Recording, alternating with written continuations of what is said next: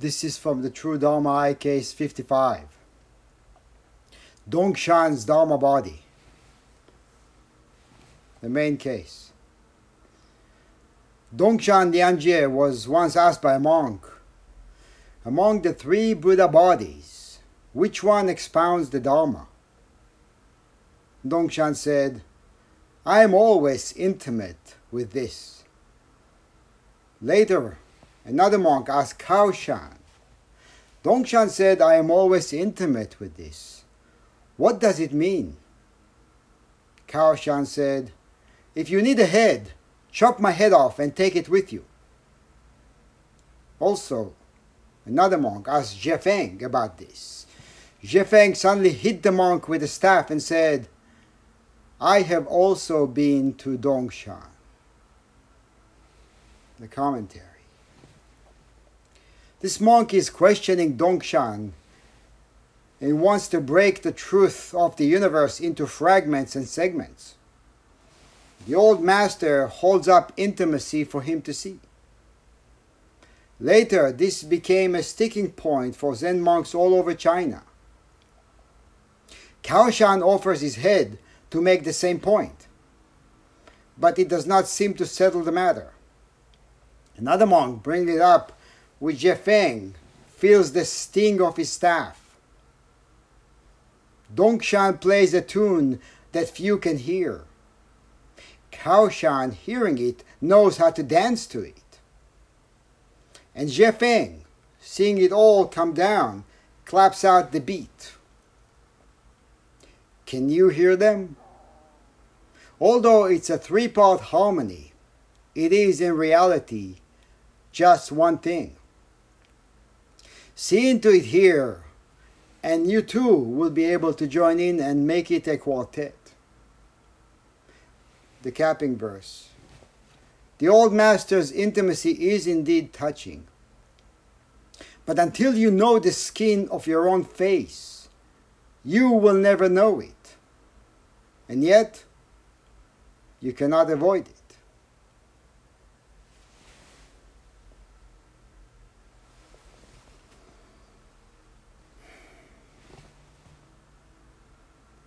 So since the beginning of, of the pandemic, our ability to maintain traditional practice has been greatly curtailed. And as a Sangha, we have adapted to the limitations quite well. And we're able to keep some level of continuity. So we should definitely be grateful for that and be grateful for all the tools that we have to maintain some level of practice going. But we also need to acknowledge that the usual sustenance we get from in person intensive training period is not available these days. You know, getting together for a regular basis to sit together in zazenkais and sesshins goes a long way in terms of sustenance for spiritual deepening and maturation and it tends to put things in perspective as we deal with our everyday challenges. Those of you who have been maintaining formal practice for a number of years can attest to the transformative power of a sesshin, how it calms down the internal dialogue, how it washes away the density of our rigid self. What seems to be what seems to be easy before easy after sesshin is a lot denser before sesshin. Something happens, something changes. There is before, there is a sense of before and a sense of after. Things don't change, but we do. It changes us. We become more malleable, we become more flowing. So there's a great power in keeping up with a practice that is essentially rooted in a traditional lineage. And lately I've been thinking a lot about how we can turn to our tradition and tap this power. Even now, even at times that the usual events are just not available for us. Which actually, among other reasons, this prompted me to talk about Linji in the last Teisho and about Dongshan in this Teisho. Linji is the founder of the Rinzai school, Dongshan is the founder of the Soto school. And they each has had different styles of teaching. And one may have come across as harsh or blunt, while the other is more gentle and deeply subtle. And some people may choose to compare the two styles in terms of conduciveness or effectiveness. But this way of engaging the practice only leads to sectarianism and may shroud the profound power that arises from interlacing the teachings of these two great masters. So, if we want our practice to give rise to wisdom, we need to open up to bluntness as well as to gentleness. And it means to be willing to give or receive a blow, and to be willing to give or receive a hug. Is one more conducive than the other? Is one better than the other? That depends. Sometimes this is what's needed, sometimes that is what's needed. Who am I to know? Right? Who are we to know? How can we know what is needed? How do we judge what we receive? What are the parameters? And essentially, it is based on what is most skillful in dissolving the barriers at any given time. Professor Masunaga gave a very lucid description of both aspects, both aspects as essential to spiritual maturation. And he described it in relation to Keizan and Dogen. Both were in the Soto lineage, but it can also be applied very well to Dongshan and Linji. So he said, as regards to basic thought on Buddhism and faith in the Buddha, Dogen and Keizan were the same. But they differ in personality and environment. Dogen was rigorous and stern, but Keizan was mild and gentle.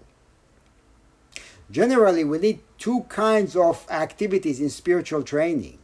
On one hand, we must go ahead and deepen our spiritual experience. On the other hand, we must lead others to the depth of the spiritual experience. We must let them enjoy the knowledge of the Dharma and the practice of Zen. Keizan was the right person to lead others to this joy. He was the friend of the common people. He met everything with warm heart and shared the joy of others. These are the characteristics of a true man of religion or spirituality. The Soto school, the Soto Zen, was established by the stern fatherly character of Dogen and the compassionate motherly character of Keizan. The Soto sect was founded by Dogen but consolidated by Keizan. The profound philosophy of the Soto sect was built by Dogen and clearly explained by Keizan. Dogen educated few disciples Keizan profited the multitude. In the Soto sect, the two patriarchs are compared to two wheels of a cart. For if one is lacking, the other will be of no use in fulfilling its purpose. It's very clear. We tend to want one side, one wheel, for different reasons. It really doesn't matter why. But in reality, for practice sake, we need to turn to the will we want to reject.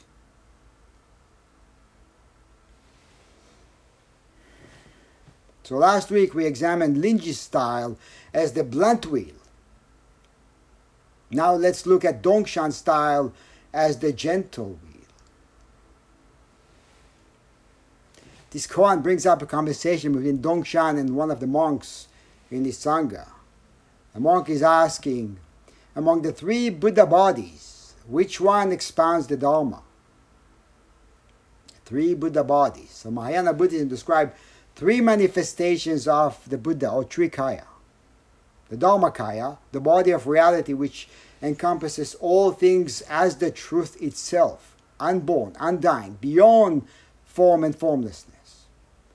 The Sambhogakaya, the body of bliss or reward, which is referring to a state of at one-ment, when a person attains realization and is living an awakened life. The Nirmanakaya, the body of the Buddha as a person in this form, through which she expounds the Dharma and helps other beings come to realization. And Shishin Roshi brings up an analogy from medicine that illustrates the relationship between the three bodies.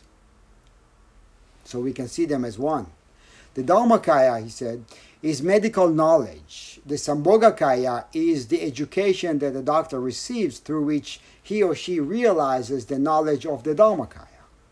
And the Nirmanakaya is the act of utilizing this training to help heal other people, which is very much what we're doing. He says more simply, the Dharmakaya is wisdom, the Sambhogakaya is the realization of wisdom, and the Nirmanakaya is the utilization of wisdom, actualizing the fundamental point. And there's another description of the Trikaya by a professor from a Buddhist study in Naropa University who said Buddhism teaches that within each of us is Buddha nature, the immaculate, pure state of enlightenment embodied in perfected way by the Buddha. What is this Buddha nature? It is nothing other than the three bodies of fully awakened one, or the three bodies experienced and expressed as one. Buddhism affirms, in other words, that the three bodies, the three kayas, in their integral, pure, and mature form, are within us at this very moment. Yet, obviously, we do not experience the three kayas in their full and perfected form. When they arise as the background of every moment of our lives, we instantly overlay or obscure them with the habitual distorting tendencies of our ego. So, at the heart of it, the teachings of the three bodies of the Buddha are offered as a guide for us to expand beyond our limited ability to comprehend. We want to comprehend, we want to understand, but we need to get beyond that in order to embody. And to understand them as and function as integrated rather than segmented. So the commentary said this monk questioning Dongshan wants to break up the truth of the universe into fragments and segments. The old master holds up intimacy for him to see. The monk is asking which one of the three bodies expand the Dharma. And the footnote says simply, Show me one of the three bodies and I will tell you. Show me one, you show me all. Experience one fully, you experience all three. Dongshan said, I am always intimate with this. From early age, Dongshan felt some level of intimacy with the truth, but still, he had to venture out on a long spiritual journey before he was able to trust, to experience it fully and to trust it fully. Which is pretty much like us. It's what brings us to practice that some level of knowledge or knowing that there is something there but it gets obscured, obscured very quickly, so we have to keep going. So Dongshan's story. Dongshan got involved with Buddhist studies as a teenager, and at some point when he was working on the Heart Sutra, he came to the sentence, there is no, there is no eye, ear, nose, tongue, body, or mind. He looked at him and suddenly put his hand on his face and asked his teacher, I do have eyes, ears, nose, tongue, body, and so forth. How then can the sutra say that there are no such things? His teacher was not quite ready to deal with such direct questions, so he sent him to search for a more appropriate teacher. So Dongshan set foot on the road, and the first teacher he visited was Nanquan, disciple of Matsu. The visit happened to fall on the eve of an anniversary of Matsu's death. In preparation for the memorial ceremony, Nanquan asked his monk, Tomorrow we will have Matsu's feast, but will Matsu come or not? The monks were unable to answer. So Dongshan then stepped forward and said, If he has a companion, he will come. Profoundly impressed by the young visitor, Nanquan remarked, Although this person is still youth, he is excellent material to carve and polish. When Dongshan heard this comment, he said, Let not the venerable abbot debase a free person into a slave. This is a very important line. And we have to keep that in mind when we study, when we practice, when we work with a living tradition. A living tradition. A living tradition doesn't have much to do with what happened before. It has everything to do with what how we meet what happened before today through the uniqueness of this body, this person who is sitting on this cushion. Otherwise, it's not a living tradition. It's a tradition, but it's dead. So to study Zen in a conducive way, we need to raise deep sense of inquiry. We need to be curious. Have the courage to go against the grain and be willing to be guided by a teacher and supported by a Sangha. And we have to practice with a strong trust that we are on the path of realizing Buddhahood rather than becoming or creating a Buddha. We just chanted from the beginning, all beings are Buddha. It's just saying simply that although we feel disconnected, incomplete, damaged often, from the beginning, there has never been a question about perfection and wholeness.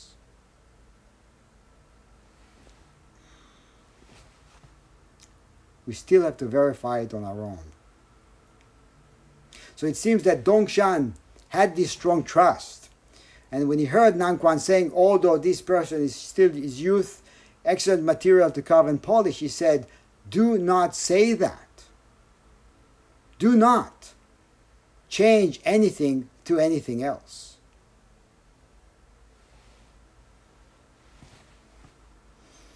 It means to know that we need to study and deepen, and at the same time to know that nothing needs to be carved or molded. To understand that you must inquire and ask questions with innate trust that everything is already revealed.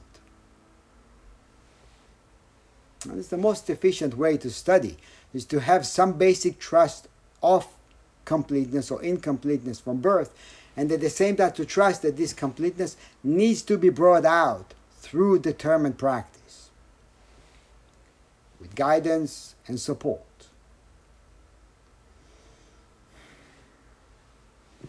So after this exchange with Nanquan, Dongshan visited another great master, Kuei Shan, and inquired about the teaching he heard from the national teacher, inquired if it's true that the inanimate things can expound the Dharma, and if so, how is it that we do not hear their expounding?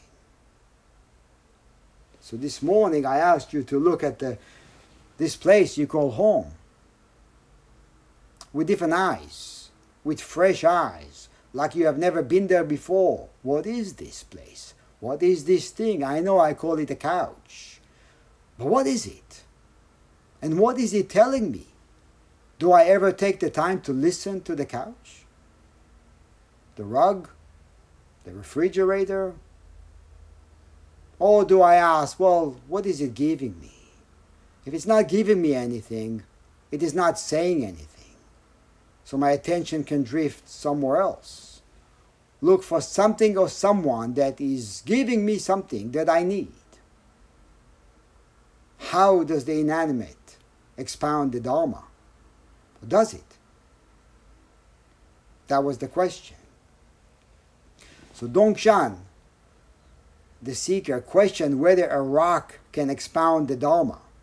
And in this koan, Dongshan, the master, is being asked among the three bodies of the Buddha which one expounds the Dharma? Are these two different questions?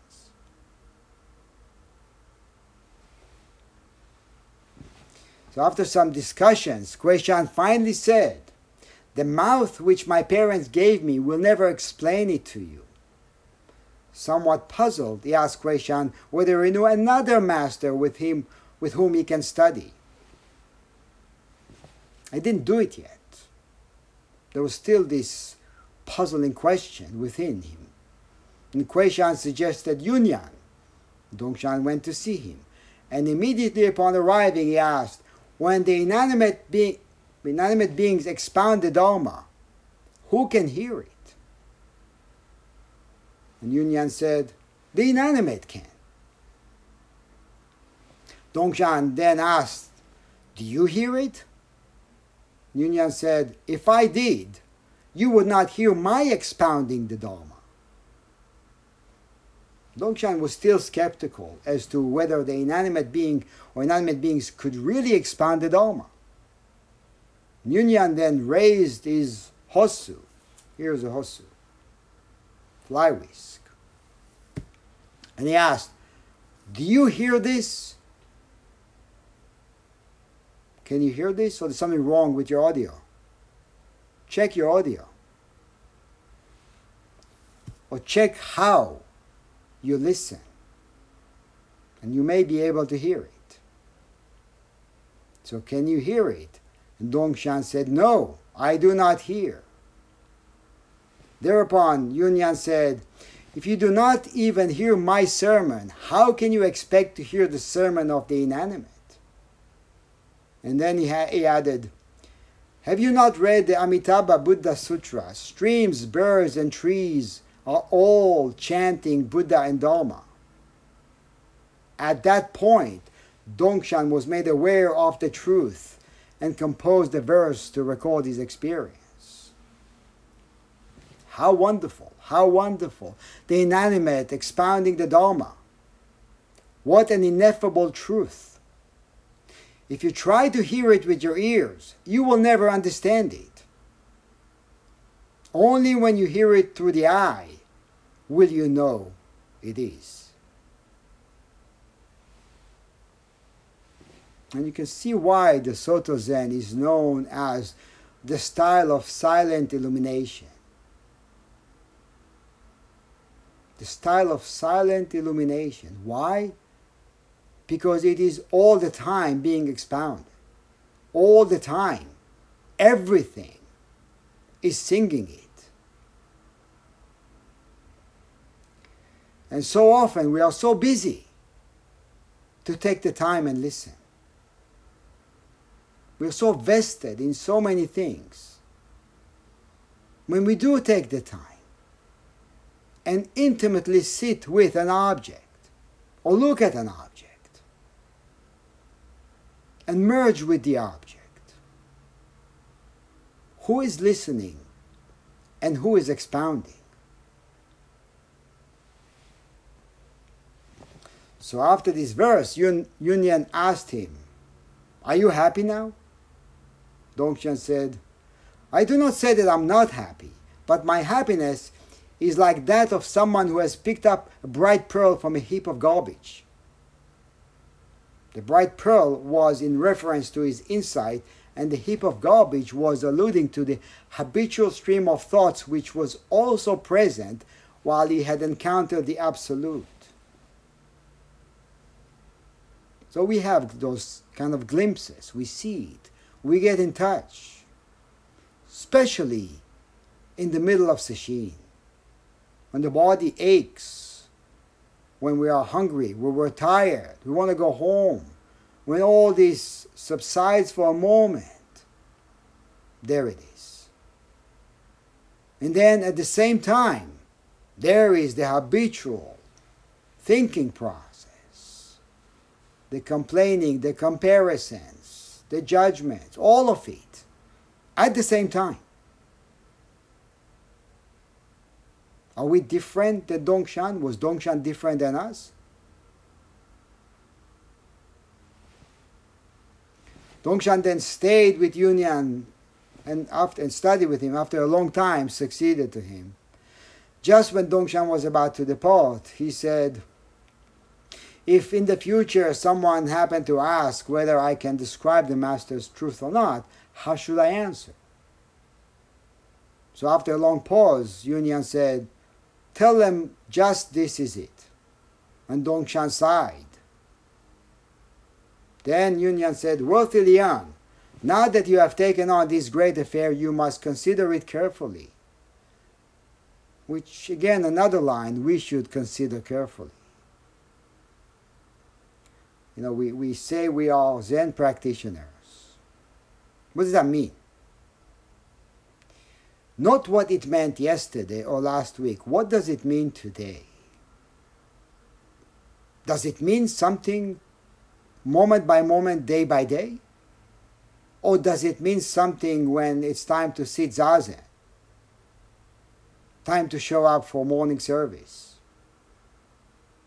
What does it mean? You must consider it carefully. Dongshan continued to experience doubt even after that. And later, as he crossed the stream, he saw his reflection in the water and was awakened to Yunyan's meaning. And then he composed this famous verse Avoid seeking it elsewhere, for that's far from the self. Now I travel alone. Everywhere I meet it. Now it's exactly me. Now I am not it. It must thus be understood to merge with thusness. It must thus be understood to merge with thusness. And this is bearing witness to that which is bearing witness. And this is what Dongshan meant when he said, I am always intimate with this. He was always intimate with this. He was not always aware of being always intimate with this. Big difference there. So the word about this exchange got around, and later another monk asked Caoshan, Dongshan said, I am always intimate with this. What does it mean? And the footnote says, You have come to the wrong place to find the meaning. Caoshan said, If you need a head, chop my head off and take it with you. And the footnote says, or asks, which part expounds the Dharma, the head or the body?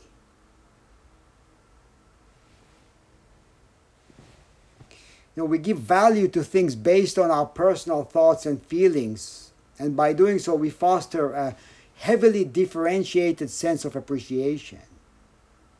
In other words, we are very stingy with our appreciation. We're also very stingy with being present. Is it worth my full attention? Or 50% is enough now? I don't know. I don't want to give it full attention because there's really nothing there because I don't like it, because it's boring, because there's something else better than this. Because I'm going to keep some of the attention for something better. Does it ever come? Does it ever stay? Is there anything worth our attention more than this? Ever?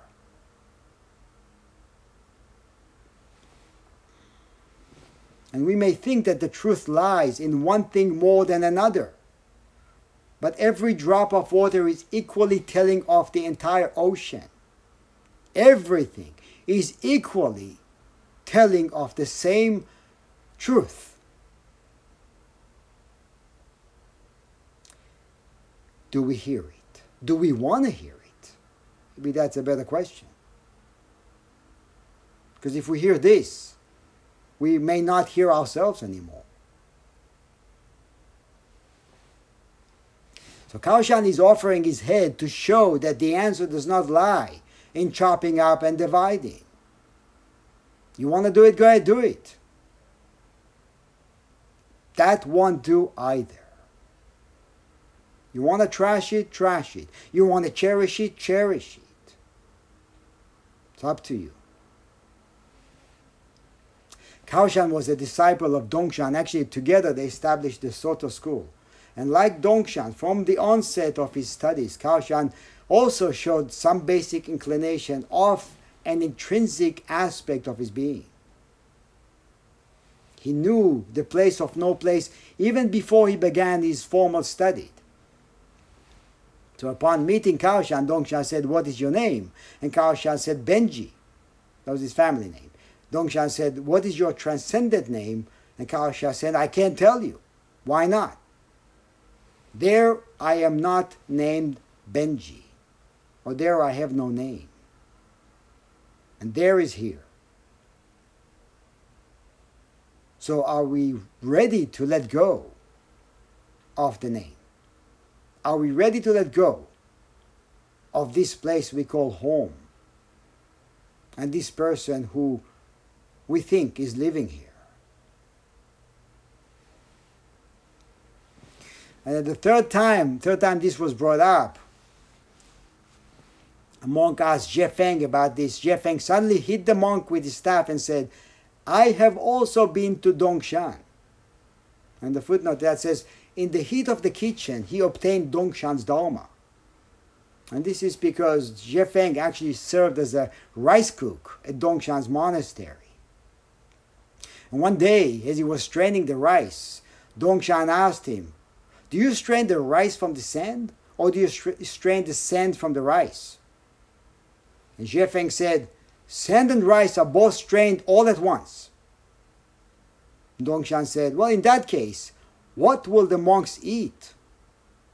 Xuefeng then tipped over the rice pot, spilled it, the whole thing, to the ground. Dongshan saw that and said, You should go. Your affinity accords with Deshan. That was his style of teaching. It's interesting, right? Some people need to study with some teachers, other people need to study with other teachers. Why? Depending where we're at, depending what we're ready to, to listen to. Depend, it depends on what will be the catalyst for awakening.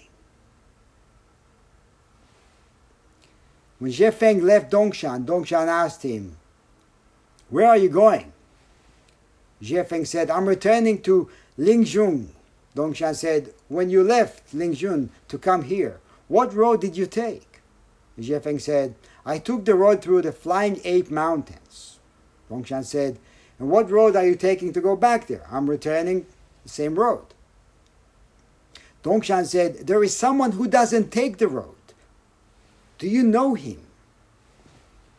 There's someone who doesn't live here in this house. Do you know him or her? Xuefeng said, I don't know. I don't know this person. Dongshan said, Why don't you know him? Xuefeng said, Because he doesn't have a face. Dongshan said, If you don't know him, how do you know he doesn't have a face? How do we know that we don't know? So when you go to Dokusan and you ask the question and you say, I don't know, how do you know you don't know? How can you be so sure that you don't know? And Xuefeng was silent after that. So the commentary wraps up the three, these three dialogues and brings them to one point. Dongshan plays a tune that few can hear. Caoshan, hearing it, knows how to dance to it. And Xuefeng, seeing it all come down, claps out the beat. Can you hear them? Although it's a three part harmony, it is in reality just one thing. See into it here, and you too will be able to join in and make it a quartet. You too will be able to join this great tradition. How do we join this great tradition? Well, for one, we can turn our attention to the profound teachings of these great masters and learn from the ways they expounded the Dharma, actually, learn from the ways they came across the Dharma, deepened their understanding, had realization, expounded the Dharma, the way they lived and the way they died. Not to emulate, never to emulate, but to bring it to life, to bring it to fruition, to bring to fruition what they brought to fruition back then. So I'd like to turn the attention to Dongshan's death when he was about to die. And it says, the description says, Dongshan was above all a great teacher with his attention wholly on the needs of his disciples. He remained a selfless teacher up to the very end of his earthly life. The scene of his last days is most touching. Sometime in the spring of the year of 869, he fell sick. A monk asked him, Master, you're sick. Is there someone who is not sick? Dongshan said, Yes, there is. The monk asked, Does the one who is not sick look after you? Dongshan replied, This old monk is able to look after others. The monk asked, How about when you look after others? And Dongshan said, Then the having of sickness is not seen. So when Dongshan was about to die, he had his attendants help him shave his head, bathe, and get dressed. And then he had the bell rung to summon his monks so that they could bid farewell to him. He then appeared to have passed away, and the monks began wailing profusely. Suddenly, Dongshan opened his eyes and said to them, Homeless monks aren't attached to things. That is their authentic practice. Why lament an arduous life and a pitiful death? Dongshan then instructed the temple director to organize a delusion banquet. The monks' adoration to Dongshan was unending, and seven days later the food was prepared. Dongshan had the final meal with the congregation.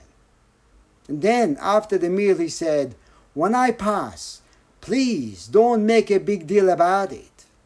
Dongshan then returned to his room and, sitting upright, passed away. Why lament? Dongshan last verse, last verse before he died, said, Students are as numerous as sands in the Ganges, but none are awakened. They blunder by searching for the path in another person's mouth. If you wish to forget form and not leave any traces, wholeheartedly strive to walk in emptiness. So this was Dongshan's verse. Linji's last verse said, If one asks how is it along the flow without end, real illumination, boundless, bespeaks it to him. Apart from names and characterizations, people don't understand. Once the sword is used, it should immediately be polished. Do you see the connections, the connection between those two verses?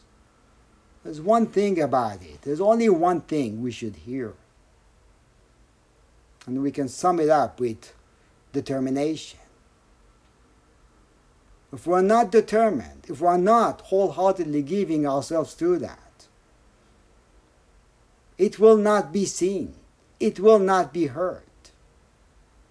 If we're not committed, there is no harmony, there is no unity. With everything, anything, whatever it is, a relationship, a job, anything, if we don't give ourselves fully to that, there is a gap. And a gap equals pain.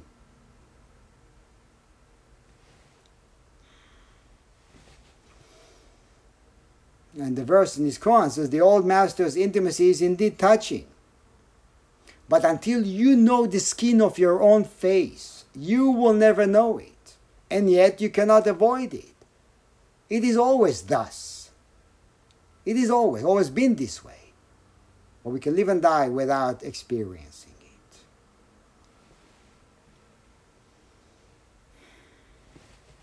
You know, what seems to be restrictive and as a Zazenkai, for example, or Sesshin, you know, what seems to be restrictive is actually very kind and freeing. But we have to raise the heat of the furnace.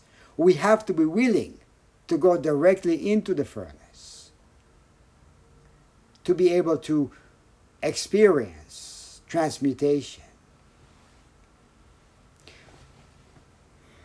Liu I-ming, an 18th century Taoist adept and scholar of Buddhism and Confucianism, said, when alchemists cook medicine, first they must steady the furnace and set up the cauldron. This is our practice. Steady the furnace and set up the cauldron. The quality of the cauldron is firmness, where, whereby the medicine is, is contained. The quality of the furnace is flexibility, whereby the firing is operated. If the cauldron is not strong, the medicine is easily lost. If the furnace is not steady, the fire flies off at random. What I realize as I observe this is the Tao of refining body and mind. Fairness of determination in cultivation the way is the cauldron. Becoming stronger with perseverance, never turning back even though foiled by hundred times, foiled hundred times, being impenetrable, unwavering. This is setting up the cauldron. Alert observation at all times is the furnace. Working gradually, serenely, unpressured. Unpressured. This is steadying the furnace. When the cauldron and furnace are stabilized properly, you burn the way the acquired you burn away the acquired habits that have become compulsive over the course of personal history, thus bringing to light our original state of completeness, sweeping away all acquired pollutants. To burn away moment by moment, as Suzuki said, to burn like a good bonfire. Nothing remains. Nothing remains. Nothing before, nothing remains, nothing after. It is very simple. The, the instruction is very simple. Keep going forward. Do not regress. Fall down. Get up. Keep going. Now, especially now, that all the usual stuff is just not available. So here we are, Zazenkai, from home. Is it home? Look around. Zazenkai, that's all it is. Wholeheartedly. And you know, it does actually change. You know, when you guys were chanting Hakuin Song of Zazen, I made the bows, as I always do, before Teisho. Was it different? Yes. Was it the same? Yes. It was. It is. When we make something of it, it's only different. It's only different. When we don't make anything of it, it's always the same yet allowed to be different. In fact, different is not an obstacle. So what if we're home? So what if we're not sitting together in the zendo? So what in not because we don't miss each other, but so what in terms of deepening our practice? So what? We are very capable of going deep at all conditions, even now. Very capable. Also very capable of adapting and changing.